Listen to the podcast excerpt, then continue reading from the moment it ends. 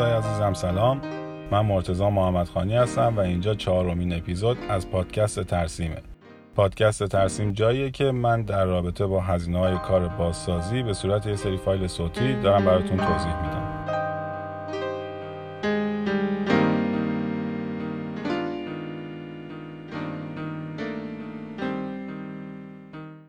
موضوع این قسمت در رابطه با صفحه های روی کابینته.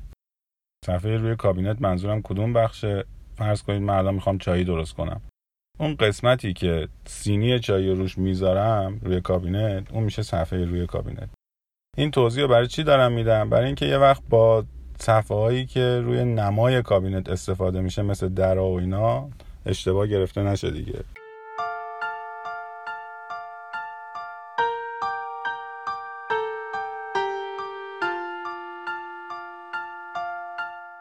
خب صفحه های روی کابینت چیا می‌تونن باشن؟ مثلا HBL مثلا کورین کوارتز سنگ طبیعی دکتون اینا مواردیه که می‌خوام براتون توضیح بدم هم در رابطه با هزینه هم در رابطه با مزایا و معایبی که ممکنه داشته باشن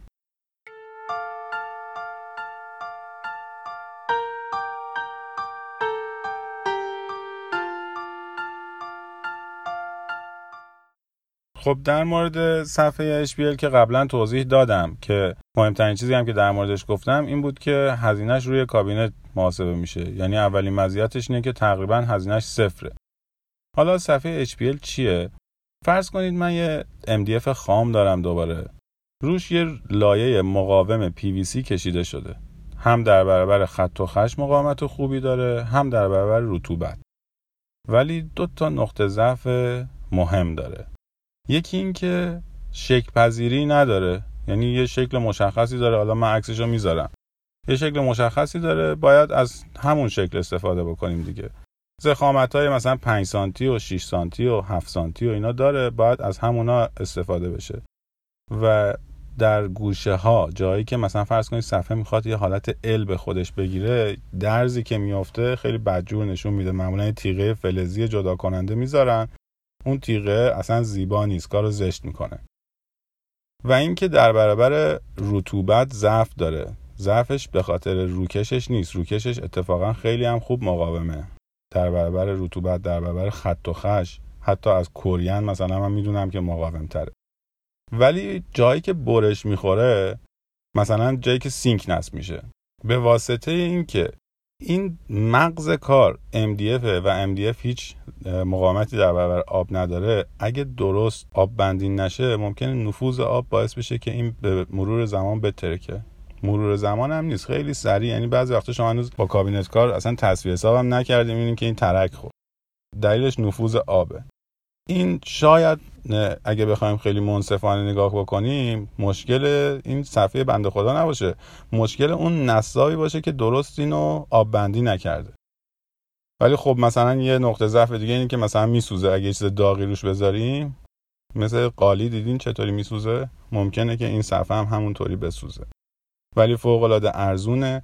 طرحهای مختلف سنگ و نمی‌دونم طرح کورین میگن یه حالت دوندونی داره. طرح چوب رنگای خالص مثلا سفید ساده. ما خودمون تو کارامون 90 درصد سعی می‌کنیم که از همون سفید 6 سانتی براق سادهش استفاده بکنیم. و اینکه خیلی ارزونه و مقاومتش هم انصافا خوبه. اگه درست باش برخورد بشه صفحه خیلی خوبیه. حالا فرض کنیم من نخوام از صفحه کارس استفاده کنم. می‌تونم برم سراغ کورین یکی از رایش ترین صفحاتیه که معمولا باش کابینت ساخته میشه. صفحه کورین حسنای زیادی داره و مهمترین حسنی که داره اینه که کاملا شکل پذیره یعنی شما عملا اگر کورین کار حرفه‌ای باشه هر شکلی که بخوایم می‌تونیم با این بسازیم ما مثلا توی کارهای خودمون شده که حتی اینو خم کردیم. یعنی حرارتش دادن. اینو خم کردن. پروژه هروی اگه یادتون باشه. حالا من عکسش رو تو کانال تو پیجینا می‌ذارم. نقطه ضعفاش چیه؟ نقطه ضعف اصلیش اینه که فوق العاده خشپذیره یعنی به راحتی خش میفته یعنی اگه بچه شیطونی دارید که ممکنه بخواد با این صفحه کشتی بگیره بهتره که اصلا سراغش نری. حتی قاشق شنگالی که بالاخره میفته روی صفحه یا برخورد می‌کنه باش ممکن روش خط بندازه. حتی ته نمی‌دونم قابلمه و اینا خیلی راحت خط میفته ولی از اون طرف قابلیت اینو داره که ساب بزنیم. مثلا بعد از چند سال دوباره ساب بزنیم و کاملا نو بشه. البته این ساب زدنم اینقدری که میگم راحت نیست. شما اینقدر گرد و خاک داره تقریبا باید خونه رو تخلیه کنید. ولی قابلیتش وجود داره. یکی اینکه هیچ درزی روش نمیفته یعنی وقتی که کار نصب می‌کنن و ساب می‌زنن شما توی تیکه های مختلفش هیچ درزی نمی‌بینید. یعنی اصلا شما می‌تونید مثلا فرض کنید من الان با چکش زدم یه تیکه از کریان شما رو شکوندم. کار می‌تونه بیاد یه تیکه به این وصله پینه کنه قشنگ ساب بزنه و بعدا شما هیچ چیزی روش نبینید. قیمت کریان از متری مثلا دو تومن دو خورده به بالا محاسبه میشه. قیمتش هم بیشتر به جنسش ربط داره به برندش ربط داره و بعد به طرحش. کوریانای خوب من خیلی دوست برند بگم ولی خب این دیگه همه می‌شناسن. LG و سامسونگ مثلا برندهای قوی کورین هستن. توی خود اونا مثلا از دو تومن که شروع می‌کنیم همینجوری تا چهار تومن ممکنه قیمتش بره بالا. از وقتی هم که تحریم ها اتفاق افتاده و گرونی دلار و اینا یه مقدار موجودیاشون متاسفانه کم شده توی بازار.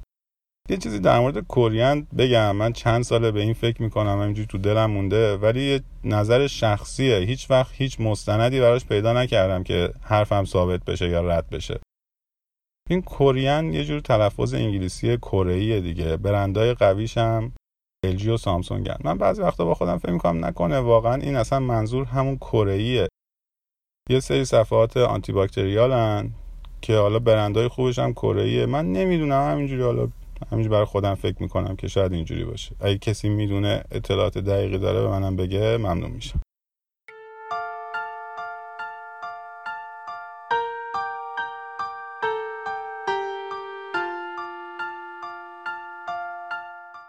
خب گفتیم کریان در برابر خط و خش خیلی ضعیفه. حالا اگه یه متریالی بخوایم که این مشکل رو نداشته باشه چی؟ می‌تونیم از کوارتز استفاده کنیم. کوارتز یه جور سنگ مصنوعیه؟ یا اصلا به اسم سنگ مصنوعی هم میشناسنش؟ که من نمی‌دونم حالا چطوری ساخته میشه ولی خیلی در برابر خط و خش مقاومتر از کریانه یه چیز خیلی خوبی که داره اینه که برند ایرانی خوبش هم هست. البته ارزون نیست. یعنی کوارتز ایرانی که تو اصفهان تولید میشه و منم خیلی دوستش دارم و افتخار می‌کنم که کشورمون داره تولید می‌کنه از متری دو تومن دوباره خودش شروع میشه. ولی متریالیه که در برابر خط و خش خیلی مقاومه در برابر حرارت و اینها مقاومه. قابلیت شکل پذیری نداره. یعنی شما نمی‌تونید خمش کنید. یا دوباره روی همون حالت های ال و اینها تیکه های مختلفی که به هم می‌رسن درزش رو می‌بینید. منتها این درز خیلی ریزه دیگه. تنها متریالی که من می‌شناسم که این مشکل رو نداره همون کورینه یه چیزی هم در مورد کوارتز و کورین و سنگ و اینا وجود داره. اونم اینه که شما می‌تونید اینو ابزار بزنید. این که ابزار چیه حالا اگه نمی‌دونید یه مقدار توضیحش سخته. باید با عکس براتون توضیح بدم. ولی مسئله اینه که برای کار کلاسیک استفاده میشه. یه شکل مثلا ریزی به لبه کار میدن بهش میگن ابزار.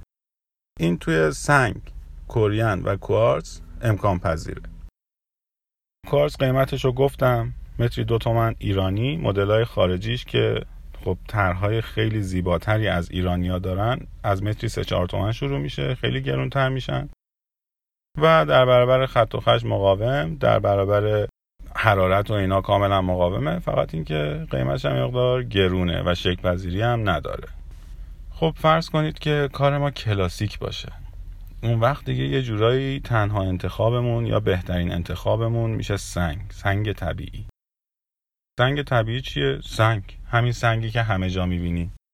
حالا می‌تونیم از هر نوع سنگی استفاده کنیم.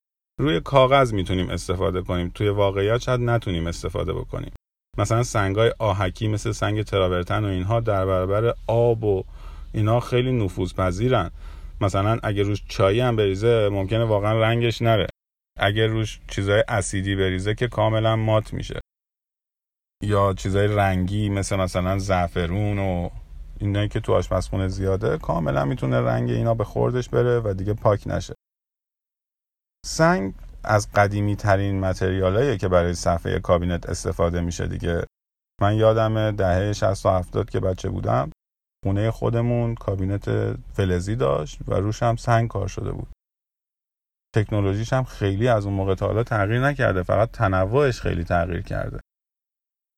سنگ و شما ببینید من نمی‌تونم در مورد سنگ مثل بقیه متریال ها کورین و کوارتز و اینا خاص صحبت کنم. چون اولا سنگای پای آهکی نفوذ پذیریشون با سنگای گرانیتی خیلی فرق می‌کنه.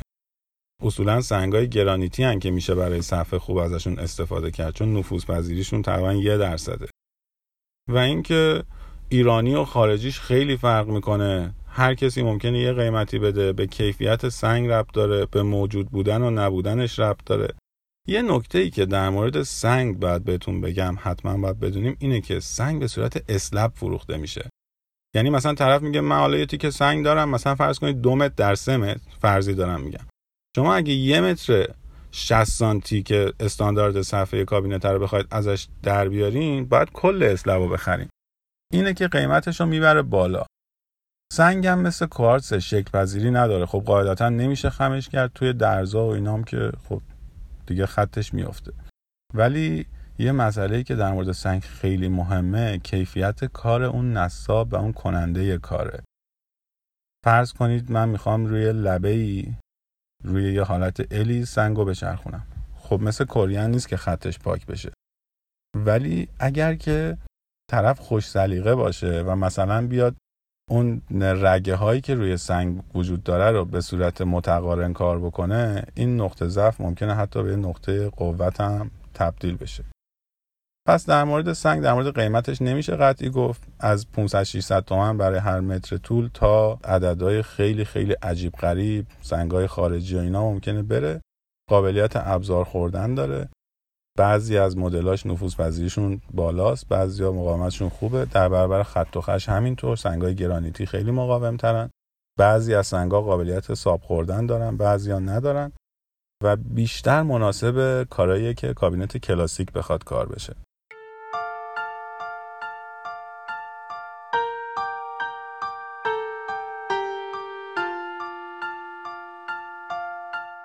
یکی از جدیدترین متریالایی که برای صفحه روی کابینت داره استفاده میشه دکتونه. ولی دکتون یه برند تجاریه. حالا چون تو بازار میگن دکتون منم میگم دکتون. دیدین مثلا به مای زفشی میگن ریکا به پودر رخشویی مثلا میگن تاید و اینا. این یه حالت اینجوری پیدا کرده. ولی در اصل یه سری سرامیکه. یه سری سرامیکه ولی یه تفاوتایی با سرامیکایی که ما می‌شناسیم داره. اول اینکه اسلب سرامیکه یعنی سایز بزرگی داره. مثلا 120 در دو چه. یک در سه متر. برای اینکه بشه باش یه تیکه سفر رو کار کرد و سایز بزرگی داشته باشه دیگه. نکته دوم این که فول بادیه حالا سرامیک فول بادی چیه؟ یه مقدار از بحثمون خارج میشه ولی باید توضیح بدم دیگه. ببینید به یه سرامیک شما وقتی دقت کنید یه رویه ای داره. که حالا ممکنه مات و براق و اینا باشه یه طرح و نقشی داره دیگه. اگه از کنار بهش نگاه کنیم این رویه مثلا یه زخامت چند دهم میلیمتری داره یا چند صدم میلیمتری داره من نمی‌دونم. و مابقیش اون مغز کاره اون چیزیه که اوستاکاره ما بهش میگن گل سرامیک. ولی سرامیک های فول بادی اینطوری نیستن.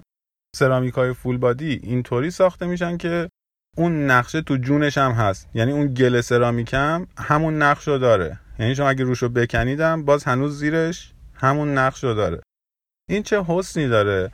حسنش اینه که اگه جایی برش زدیم اگه این لبه های کابینتمون رو خواستیم فارسی بر بکنیم و اینجور کارا رو انجام بدیم این زشت نمیشه. یعنی به قول استاکارای ما گل سرامیک رو نمی‌بینیم. انگار که همون صفحه چرخیده اومده. سرامیک های فول بادی معمولا وقتی که کار میشن زخامت کمی دارن. یعنی اصلا تریپشون اینطوریه که مثلا یه زخامت یه سانتی دارن. خیلی هم مدرنن. و البته خیلی هم گرونن. من چیزی که دیدم از متری سه تومن چهار تومن تازه شروع میشن به سمت بالا. یه نکته دیگه هم دارن دیگه مثل سنگ. شما باید یه دونه سرامیک بخرید حداقل. یعنی اگه دو متر هم بخوایم باید بالاخره یه سرامیک بخریم هر چیز که اضافه اومد بریزیم دور. یعنی شما حساب می‌کنید من دو متر می‌خوام حالا محمد خانی هم گفت دو مترش مثلا متری چهار تومنه میشه هشت تومن. اینطوری نیست. به خاطر اون دو متر ممکنه شما مجبور بشید مثلا سه متر و نیم بخرید. من نمی‌دونم ابعاد دقیقشون چطوریه. ولی این مسئله رو دارن مثل سنگ. حتی کوارتز هم تا حدی اینجوری هست ولی اونا چون بیشتر استفاده میشن معمولا خود دوستان بر میدارن خیلی وقتا یا تیکه هاشو دارن. دکتون فوق العاده در برابر خط و خش مقاومه چون پرسلانن نفوذ پذیریشون تقریبا صفره. می‌تونم بگم توی صفحه های مختلفی که می‌تونیم استفاده بکنیم واقعا به نظر من مقاوم ترینشونه طرح و نقشم که خب بسیار بسیار متنوع داره ولی چون قابلیت ابزار خوردن نداره زیاد به درد کارهای کلاسیک نمی‌خوره. برای همون کارهای مدرن خوبه. و توی مملکت ما زیاد استفاده نمیشه. البته برندهای ایرانی دارن می‌زنن که خبر خیلی خوبیه. من فکر می‌کنم کم کم که جا بیفته و قیمتش منطقی تر بشه مورد استفادهش هم خب قاعدتا بیشتر میشه دیگه. خب این توضیحاتی بود که من در رابطه با صفحات مختلف روی کابینت به ذهنم می‌رسید. نکته دیگه ای که هست در مورد کورین کوارتز و سنگ و دکتون اینه که ما می‌تونیم از اینا برای بین کابینتی هم استفاده کنیم. یعنی بین کابینت زمینی و هوایی که معمولا کاشی می‌زنیم حالا کورین یه مقدار چون در برابر حرارت ضعیف داره شاید انتخاب خوبی نباشه گرچه که من دیدم می‌زنن. ولی بقیهشون خیلی قشنگ میشه که ما اینا رو بیایم به عنوان صفحه بین کابینت هم ازشون استفاده کنیم. به نظر من مثلا ما تو امیرآبادمون این کار رو انجام دادیم. اون یک پارچگی که ایجاد می‌کنه به نظرم خیلی زیباست. خیلی می‌تونه قشنگ باشه ولی خب گرونه دیگه. یعنی شما دوباره بین کابینتتون هم همون پولو دارید می‌دید. متری سه تومن متری چهار تومن قیمت های بالایی که اینا دارن. در مورد صفحه روی کابینت من مورد دیگه به ذهنم نمی‌رسه. فکر می‌کنم که همین مقدارم کافی باشه. اگر سوالی داشته باشین و توی تلگرام توی اینستاگرام تو راه ارتباطی که داریم حتی وقتی که به صورت پادکست باشیم توی قسمت کامنت های خود پادکست ها می‌تونید بپرسید و منم حتما در خدمتون هستم. براتون توضیح میدم. البته اینم بگم این توضیحاتی که من دارم میدم نه در مورد فقط صفحه در همه موارد مختلفی که صحبت می‌کنیم من که در مورد همشون تخصص ندارم. نه کابینت کارم نه کار اسلب و صفحه و اینا انجام میدم. به عنوان یه مشتری که حالا یه مقداری بیشتر از دیگران سفارش داده بیشتر از دیگران کار کرده دارم تجربیاتم رو خدمتون عرض می‌کنم. ولی چون با دوستان متخصص در ارتباطم اگه سوالاتون خیلی تخصصی بشه و بلد نباشم هم می‌تونم از دوستانم بپرسم. خیلی خوشحال شدم که با من همراه بودید. در خدمتون هستم. خدا نگهدار.